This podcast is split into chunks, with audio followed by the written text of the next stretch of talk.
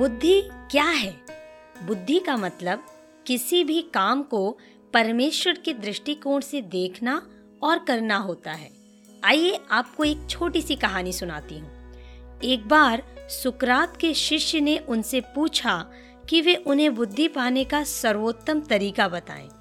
सुकरात उसे नदी के पास ले गए और उसे पानी में डुबो दिए। वह व्यक्ति छटपटाया, संघर्ष किया, परंतु सुकरात ने उसके सिर को पानी के नीचे ही रखा। अंत में वह शिष्य ताकत लगाकर पानी के बाहर आया।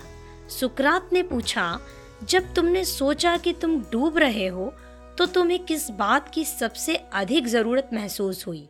उस व्यक्ति ने कहा, मुझे हवा की ज़रूरत थी।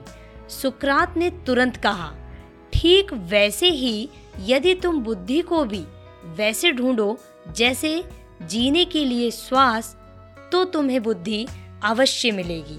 मित्रों, परमेश्वर के वचन में लिखा है, नीति वचन अध्याय आठ वचन सात में, बुद्धि कहती है, जो मुझसे प्रेम रखते हैं उनसे मैं भी प्रेम रखती हूँ, जो मुझको यत्न से तड़के उठकर खोजते हैं वे मुझे पाते हैं।